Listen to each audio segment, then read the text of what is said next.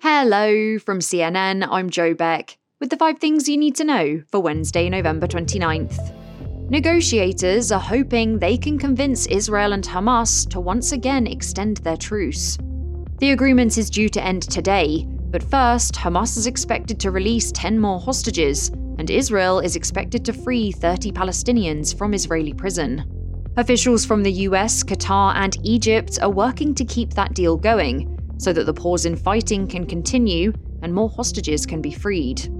But CNN's Oren Liebermann says that won't be easy, partly because Hamas isn't actually holding all of the hostages finding them, getting them to a point, and then getting the terms around that release, it remains an enormous challenge. We have seen this truce over the course of the past several days on thin ice more than once. As they try to extend it, we'll see how thin that ice gets. Israel's military says it's getting ready to continue its strikes on Hamas once the truce ends. The six day pause in fighting has given people in Gaza a chance to live without bombardment for the first time in around seven weeks and hundreds of aid trucks have been able to deliver much needed supplies like food, medicine, and fuel. In the US, aid to Israel is facing a roadblock Congress. Senators are struggling to find middle ground in a bill that would send aid to both Israel and Ukraine, while also addressing security along the US Mexico border. The border issue has been a major drive for some Republicans, who say they won't pass any aid bill without it. Democrat Senator Jeff Merkley says there's a limit on how much he and his colleagues will compromise. Trying to do far right policy will doom this package. Another big talker on Capitol Hill today is Liz Cheney's new book.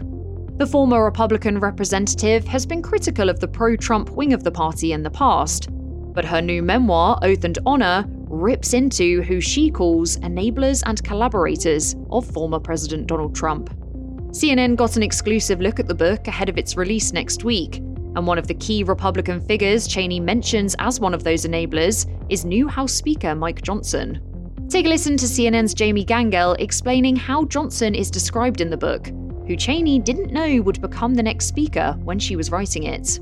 She lays out specifically just the important role he was playing behind the scenes in enabling Trump. He was pressuring members, specifically freshman members, to support Trump in, in all of this. The UN's annual climate summit starts tomorrow, and the stakes couldn't be higher. But with President Joe Biden and Chinese President Xi Jinping expected to miss COP28, and reports that the UAE was going to use its position as host to discuss oil and gas deals, many people are questioning whether these summits are actually achieving anything. And for some small island nations, the answer is no. They're countries that are facing irrevocable changes from rising sea levels, and they're now looking to the courts to help.